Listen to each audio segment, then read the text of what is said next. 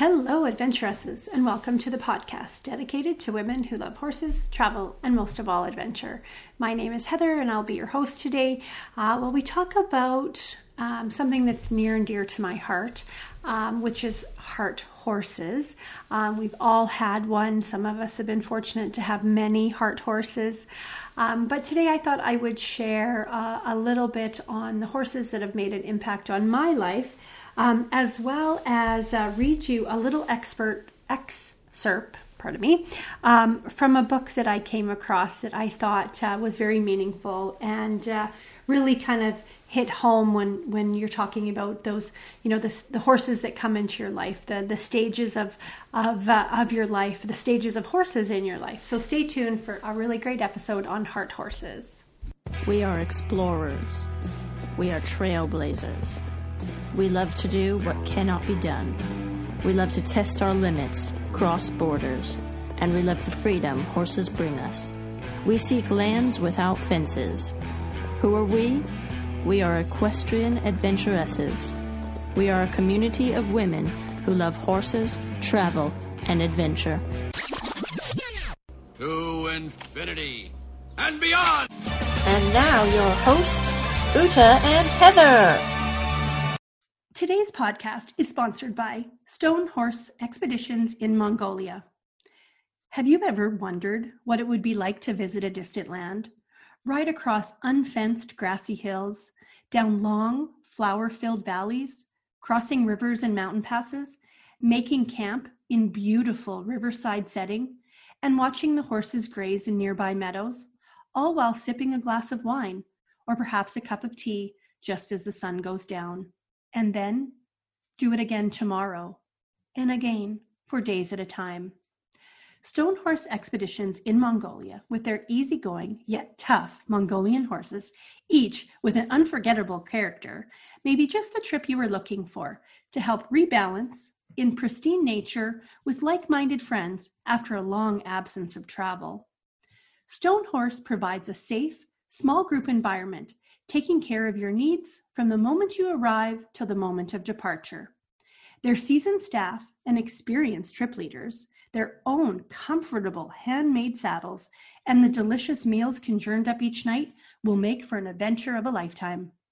With a combined expedition experience of 40 plus years, the owners of Stonehorse know what to provide you to make each trip a memorable experience. Whether traveling with friends or making new ones along the way, you will add to the story of Stonehorse and it will become a part of your own. You can contact Stonehorse through their website at www.stonehorsemongolia.com or email them directly at info at stonehorsemongolia.com to learn more about how you can join them as they travel by horseback through the cultural and wilderness landscapes of this enchanted land. Hey, adventuresses. So we're back talking about heart horses. Um, so you know when when all of us think back to uh, you know the different horses in our lives um, that have have made an impact, whether it was the very first horse that you rode as a child, or maybe the very first horse that you rode as an adult, or the last horse that you just rode, um, they all have an impact um, on your story on your you know your the way you know the way that has paved your love and passion for horses throughout your life you know i was really fortunate that my mom was a was a, a an adventuress before her time.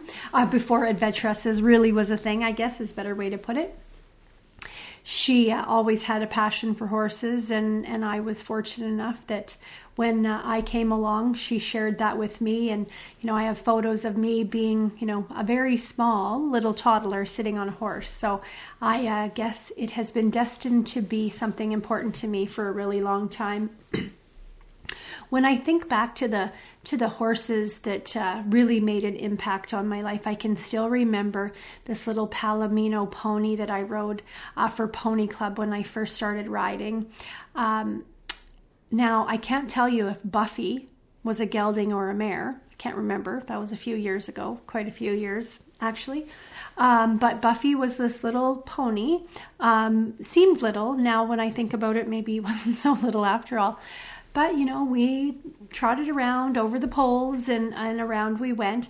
Um, and then uh, my mom, while I was riding uh, Buffy, she had this huge 16 hand uh, amazing quarter horse named Whiskers. Um, and I do remember this because in grade two, my reader, uh, the name of it was Whiskers, and uh, this big uh, chestnut gelding that she had got him as a, as a baby uh, or as a two year old. Um, his registered name was Lord Lucifer, um, but she called him Whiskers. I guess you know maybe there was like I think in this this reader that I had the cat it was about a cat who was orange, so maybe that's where it came from. But he was one of those big gentle giants, so I, I don't really remember riding him because he would have been so young. Um, but I do remember my mom riding him, and and maybe she led me around on him, but. When uh, I advanced past uh, Buffy, we bought. Uh, I say we. It was my mom. She paid. Um, this this little mare. Um, her name, her registered name was Pitter Patter Page. I can still remember the day we got her.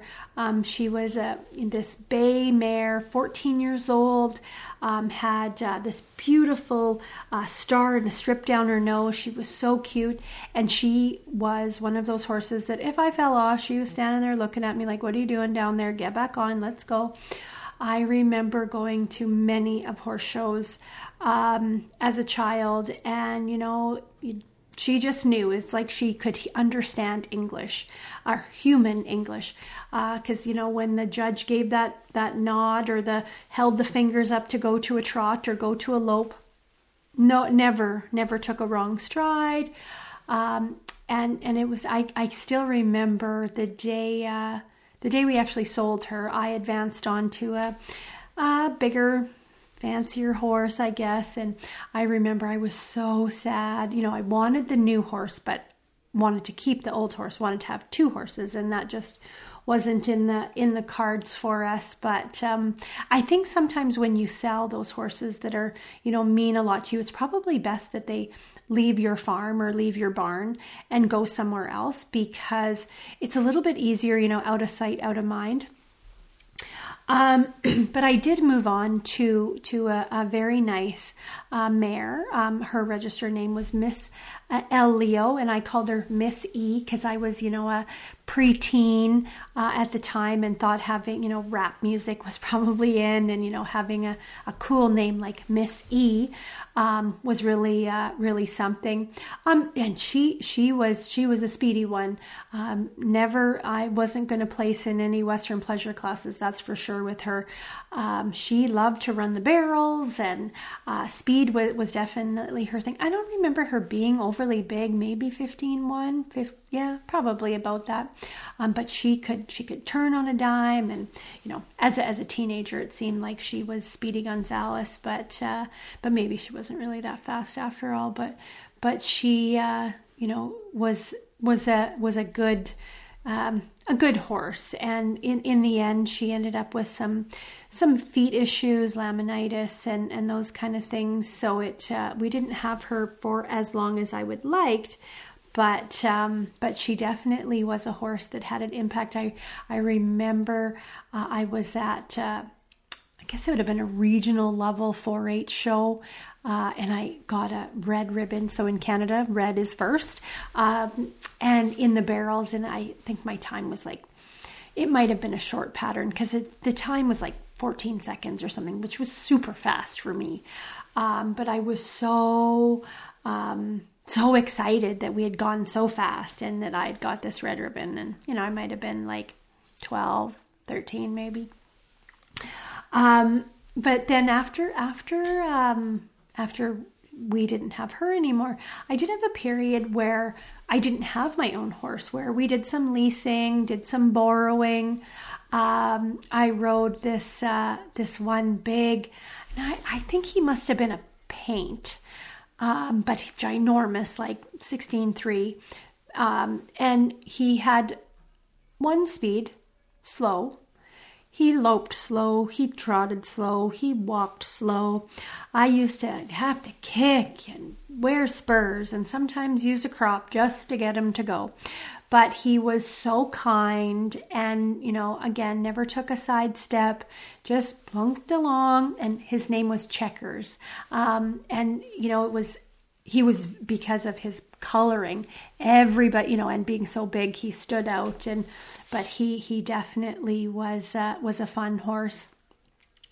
Um, and then you know I I slowly grew up and no longer was uh, at home and you know it was like oh time for you know me to to get back into riding. And you know I'd had by this point in time I was married and had started my family but was really missing something in my uh, in my life and riding had been such a big part of my life as a child that I'm like you know what? This is what I need. So off uh, went the hunt to um, to find a horse, and I, I can still remember, um, and this will age me, but there was an ad in the newspaper, a for sale ad.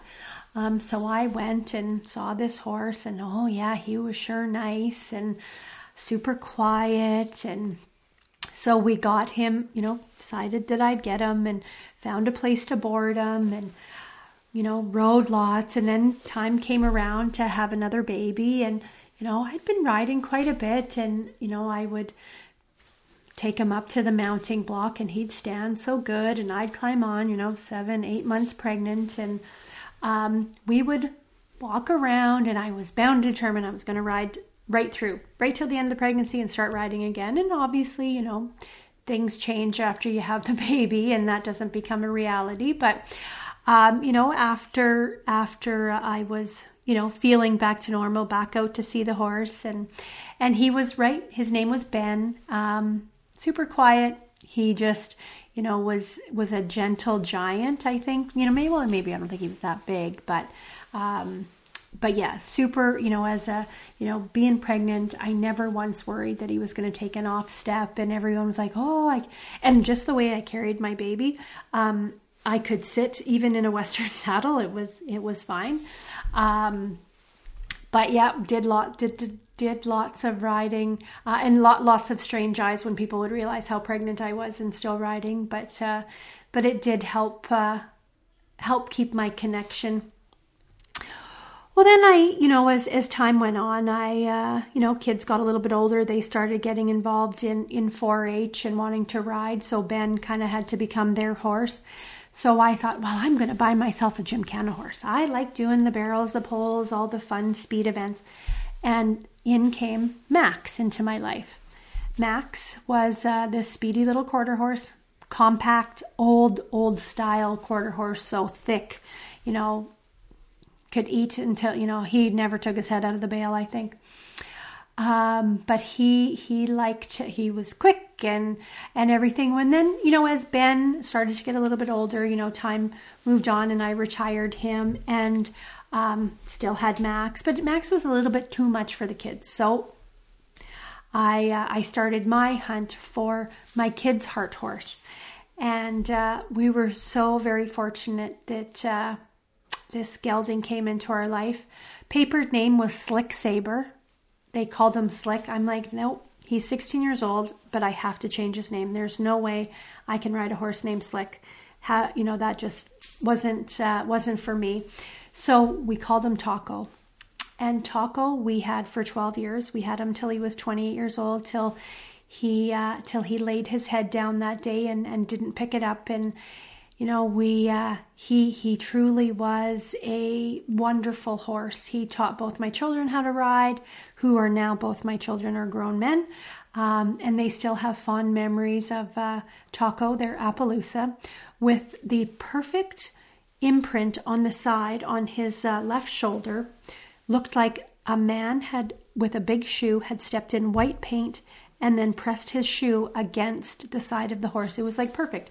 Heel, the little, you know, the square of the heel, and then the little triangle of the toe.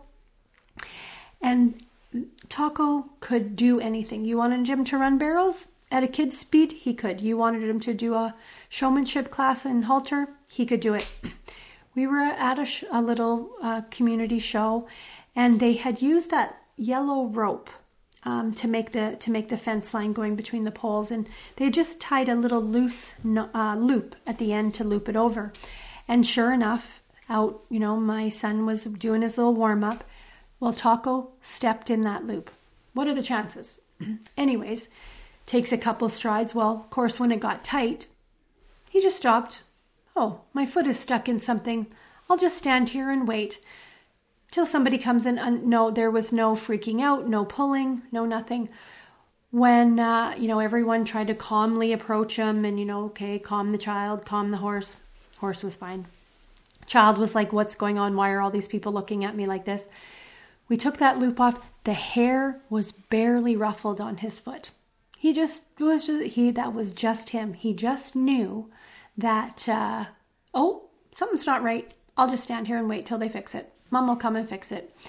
And uh, to me, that says a lot about a horse that has that the mind that he had to uh, to to be that calmness that there was there was just something about him. Um, we lost him um, summer of 2020. Uh, that was a hard day seeing him uh, not here anymore. And and for the months after that you know not seeing that friendly face that that little uh, nicker whinny that he would make. And you know he saw you walking towards the to the shed where his oats were. And didn't matter if he was right beside it or at the opposite end. He was whinnying to you like yep i'm here. I'm ready. I want my oats. So um, now fast forward um, about seven eight months after taco was gone I uh, that uh, the itch to yep I need something I need I need to fill that void and is when Highlander came into uh, into my life. Now he is quite a, a very unique unique horse. He he's got to be 16.2 if not 16.3. Um, walks everywhere. Can't you know? The only time he gets a little bit excited, a moose went uh, by his pasture and he he was upset. Um, but the motorbikes can go by, the skidoos. Uh, my husband can have the tractor in the pasture and he will walk out like almost you have to honk the horn at him to get him out of the way. He's like, "Oh, you you're I'm in your way. I don't you don't need my help." Uh, build it, you know, fixing the windbreak. You could put the drill almost to his nose, and he was so interested. So, um, I, I think about all of these different horses that have come into my life um, at different times, and, and they mean different things, and um, they, they really do um, uh, ha- have, have, have a place um, in my heart at, at all stages, whether they were teaching me how to ride or take you know taking me through my teenage years where you know there were a little bit more uh, you know uh, the horse always listened, or well, most of the time listened. Um, when you had some tears, they were, you know, the best one to talk to about boyfriends, about husbands, about kids, all of those kind of things. So, but I did find this um, this article, and it's a snippet out of a book written by Joanne Marie. Um, so I just want to I'm, I want to share this with you, and then I'll share the link in the show notes. But it's called "The Five Horses We Meet on Earth." Number one, the intro horse. We each came into horses in our own way, but it is always with the horse leading us. This may, might have been a friend's first pony, or perhaps it was a draft horse on the farm you once visited. It might have been a real life meeting or an imaginary one. I was escorted to the party by the Black, Walter Farley's star in the Black Stallion series. Number two, the experimental horse. Once you had crossed the line between damn, they're big and wow, can I try that? You found yourself face to face with that horse that would suffer through your early attempts at figuring out the whole horse experience. Wherever this horse came from, he probably didn't benefit from the encounter as much as you did. 3 the connected horse. The first horse we meet don't really connect with us, nor do we with them. Those are experiences in survival and tests of endurance. The connected horse is the first horse you truly bond with. This is the horse that sounds a chord that lives so deep in you that you may never, you may ne- may might never have heard of it otherwise. The Challenger, number four. Into each horse person's life, a little challenge must fall. You'll have you you'll have read that one final training book, bought yourself a clicker and a he- heading rope, and then you'll stand, arms crossed, assessing the situation, as if you actually knew what the situation was. It might be difficult to believe as you are flying down the down the aisle, aisleway on the losing end of a braided cotton line, but you're actually in need of this horse in your life. Number five, the deepest heart.